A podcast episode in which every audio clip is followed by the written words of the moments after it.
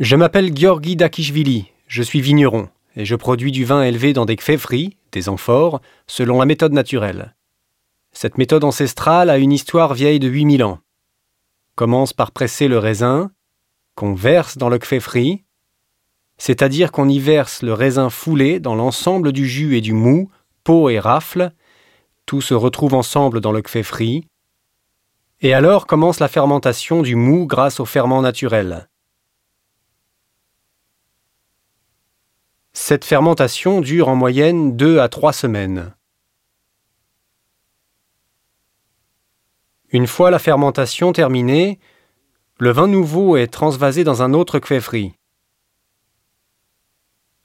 Le vin fermenté doit remplir à rabord le kfefri,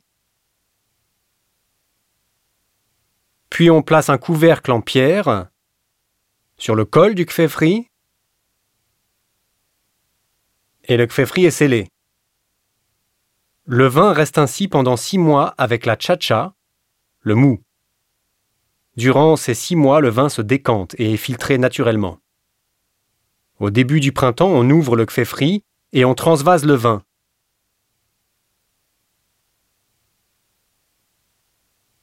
Pendant ces six mois, le vin arrive au bout de sa maturation.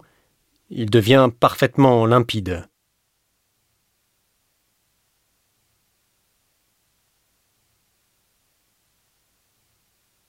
L'influence de cette technologie est très importante sur les qualités gustatives du vin, ainsi que sur la qualité du vin. Grâce à la fermentation et à la maturation sur la tchatcha, le vin acquiert sa coloration ambrée, un corps profond et des qualités aromatiques très spécifiques. Le vin se distingue par des arômes de fruits secs, d'épices sucrées,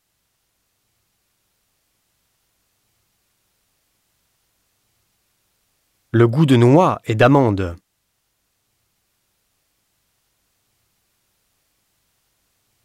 Le vin produit par cette méthode est très riche en polyphénol et en antioxydants,